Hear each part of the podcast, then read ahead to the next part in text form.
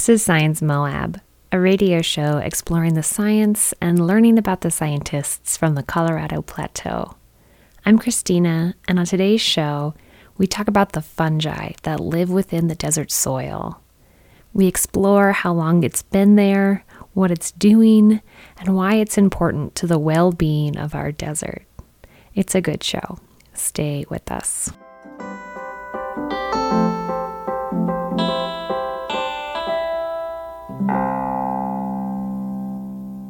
I still feel like I'm that that little child, you know, looking underground, discovering new things all the time.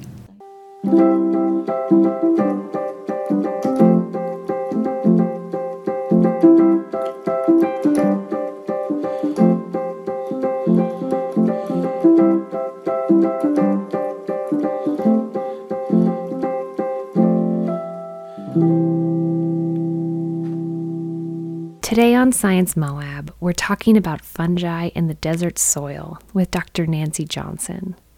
Dr. Johnson is a globally recognized soil ecologist from Northern Arizona University, specializing in the function of mycorrhizal fungi.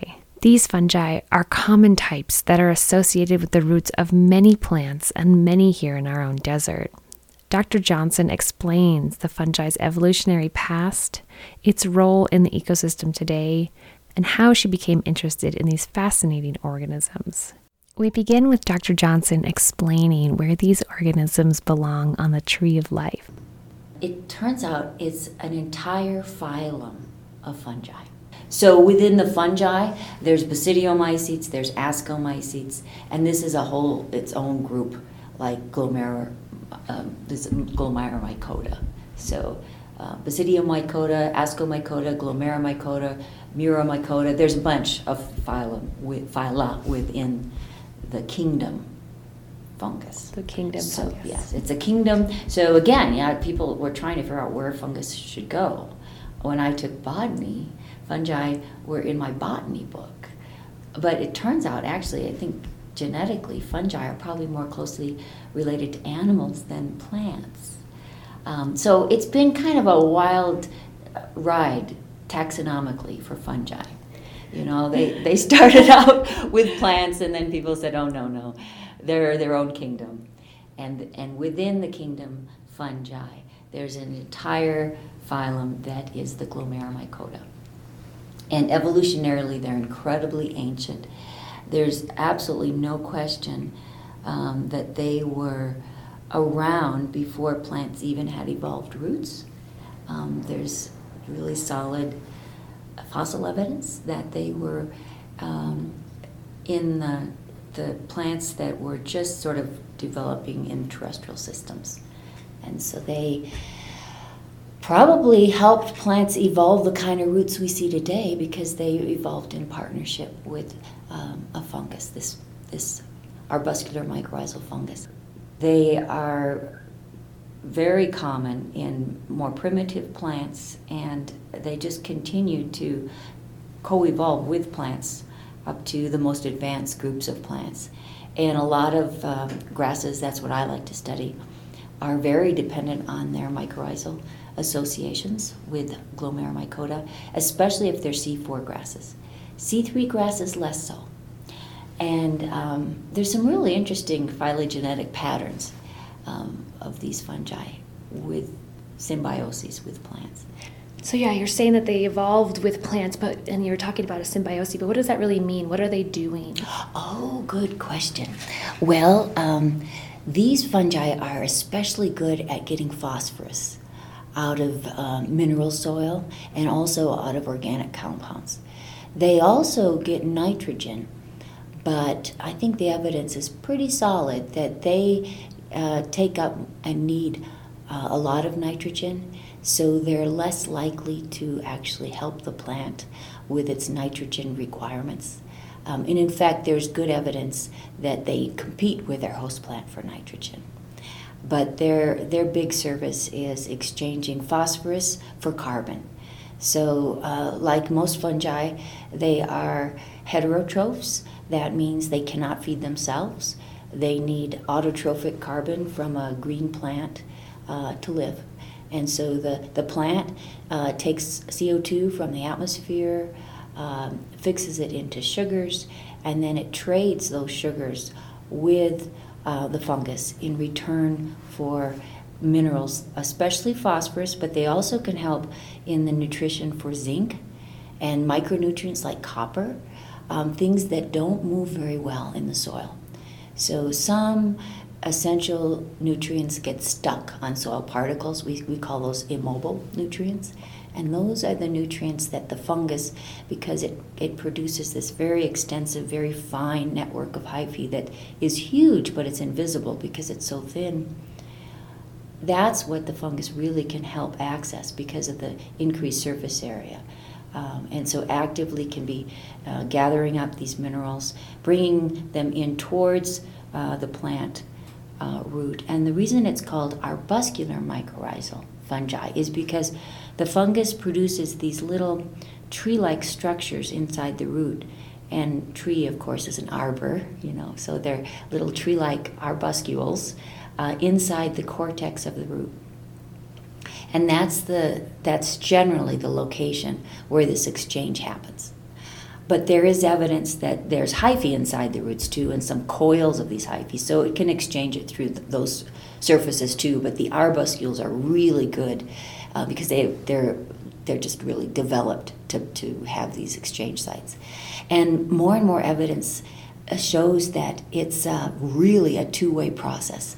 That the plant can chemically recognize the presence of the fungus in their rooting area they send out chemical signals to the fungus, and in return, the fungus sends other chemical signals. And it's like this conversation. So they're talking. They're talking through chemicals um, in the soil. And when they, they make the connection, it's like something knocking on the door. The plant actually makes a way for the fungus to enter into the root. It doesn't ever come into the, the, the membrane, the cell membrane, but it comes between um, the cell membrane and into the cell wall, and it works its way into the root. And essentially, the plant leads it into where it wants it to come and the plant, you know, through this conversation. You really can't um, make, especially in field plants, it's very difficult to say, well, this plant has a lot of fungus in the roots, so it's very much in, involved in a beneficial relationship. Not at all. You can have a root that's completely packed with fungus and um, it's really not helping the plant whatsoever. And you can have a root that has very little fungus in it, and it's a really good symbiosis that's helping the plant a lot. So, what is determining that? Well, it's the balance of nutrients versus carbon. And that really is the, the heart of it. And there's some exciting new studies that show that, um, well, these, these networks of the, the hyphal networks that go from one plant, they actually can connect many plants. So if you look in a plant community. Wait, hold on. So one plant can be connected to another plant through fungi. Oh, yeah. Oh, yeah. In, in fact, they can all be connected to each other. And it's called the common mycelial network or common mycorrhizal network. Um, and it's huge. And I, you know, I've got a completely different image of plant communities once I started realizing the, the vastness of these common mycorrhizal networks. You know, the, the whole, uh, you know, a whole community of plants could be linked below ground. Uh, the fungus goes from one root to another. It doesn't matter if it's the same plant species, even. That's amazing. It is amazing. And so the role of this common mycorrhizal network um, can be we, we there's there's not good evidence that carbon is transferred um, by the arbuscular mycorrhizal fungi from one plant to the next because the fungus wants the carbon. It keeps the carbon. But there's really good evidence that um, things like phosphorus could go from, um, you know, within the common mycelial network uh, across many different plants. So you could have one plant feeding a fungus and it's delivering f- phosphorus to another plant. And there's also some really exciting new evidence that shows that um, plants have almost a, a warning system when they are attacked by herbivores. Um, there's these So herbivores, like things that will eat the plant. exactly insects or uh, animal, um, other larger animals, uh, grazers. That when a plant is wounded, it creates these phytoalexins, which are chemical compounds that um, are um, induced by damage, and um, these compounds have been shown to be uh, translocated from one plant to another through the fungal network. So that's been shown in, in, in like greenhouse experiments where they have a whole row, a whole lineup of plants with one common mycelial network, mycorrhizal network, and they will damage a plant on one end of the bench, and the plants on the other end of the bench will respond to the, the um, attack because of their connection through the fungus. So the plants are talking to each other. Yes, through the fungus. Through the fungus. Yeah. That's incredible.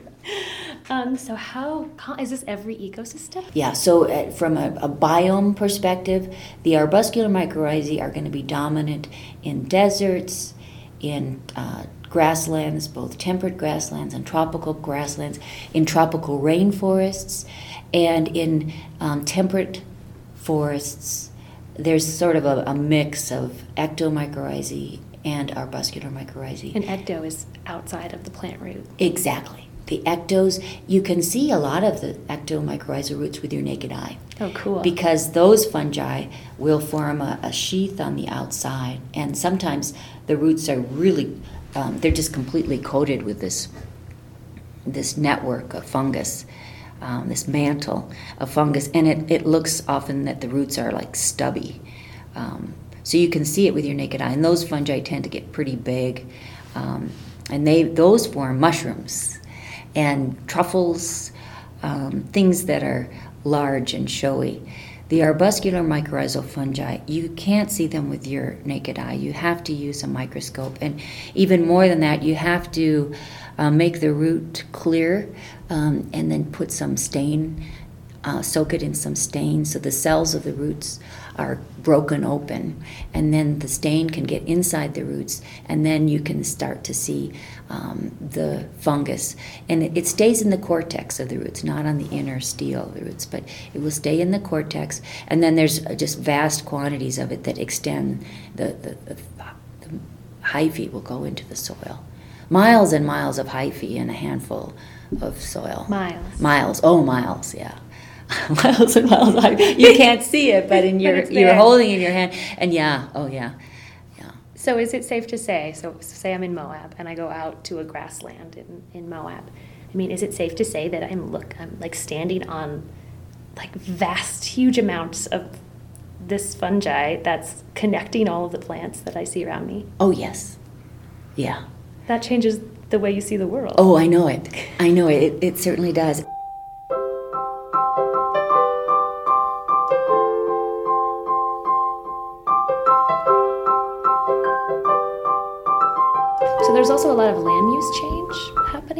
Right right now, and then there's also a lot of invasion of different species into yes. areas that they hadn't been, and then there's also this overlying climate change issues of you know unpredictable climates in the future. And I was wondering if you foresee these having an impact on the arbuscular mycorrhizal communities and how they're working with the plants. Oh yes, yeah. Well, there is evidence that some some invasive species actually commandeer the mycorrhizae and it helps the, the invasive plant invade. That is so interesting. Yeah, yeah.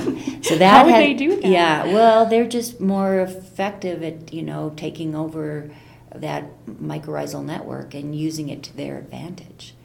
So there is evidence for that. Um, we've also seen evidence, though, that that in other systems, the presence of a, a good, solid mycorrhizal network can help a community resist invasion. Um, so it can go both ways. There's there's evidence of both ways. I am going to change gears a little bit, and I'm going to ask you. I'm interested in what first got you interested in studying mycorrhizal fungi. Oh well, it was a long time ago. It would have been um, it would have been 1982 I got accepted to do a master's degree at uh, University of Wisconsin in Madison. And I was in a botany department, and I had a TA ship. And my advisor. That's when you're a teaching assistant. Yes, a teaching assistant. So when you're a teaching assistant, uh, it means that your advisor doesn't have a research project that you're being funded to work on. It means that you can be a free agent. and that was fine. I was I was happy. I liked to, to being a teach. I like teaching botany, helping teach botany labs. Um, and so I started this program, and I knew I was interested in symbiosis and mutualisms. So I was trying to think of a project that I could study mutualisms, and I had considered looking at the um, the azolla fern. Um, there's a, a, fern, an aquatic fern that has a cyanobacteria that lives in it, and I thought that would be really interesting. And I was just looking into, you know, what was out there. And I happened to take, uh, at that time, um, it was a plant physiology class. I, I, I, was enrolled in a plant physiology class um, my first semester. And in the plant physiology book, there was one paragraph about mycorrhizal symbioses. And I read that paragraph and I said, oh, wow, that sounds so cool. So I went to the library, and of course, this was when nothing was online. You, would go to the library and pull journals off the shelf and, you know, read the articles right there in the library.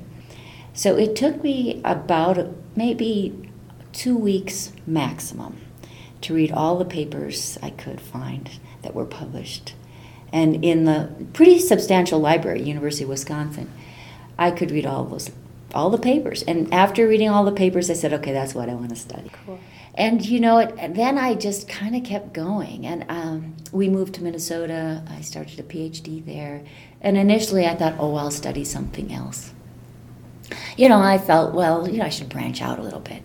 And my advisor was Dave Tilman, and he said, I, I don't care what you study as long as it's in the soil. Just keep studying something in the soil. So I, I think I spent a few months thinking, well, maybe I'll study soil algae. But then I, I, went to a couple meetings. I went to the Ecological Society of America, and by that time, there were a few talks on arbuscular mycorrhizal ecology.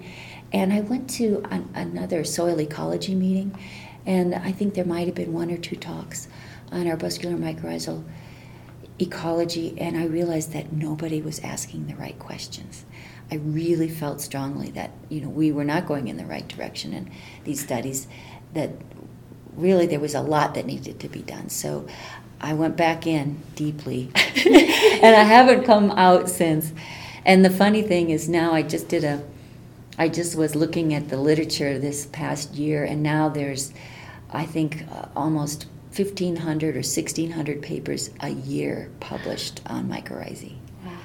Can I ask you to go back even further? You said you knew you wanted to study symbioses, but, but what did, got you first interested in science and symbioses to begin with? Oh, well, you know, I, I, I had a funny experience. Um, as a kid, you know, you think back, you don't really recognize that, you know, every child, you know, what you're kind of paying attention to.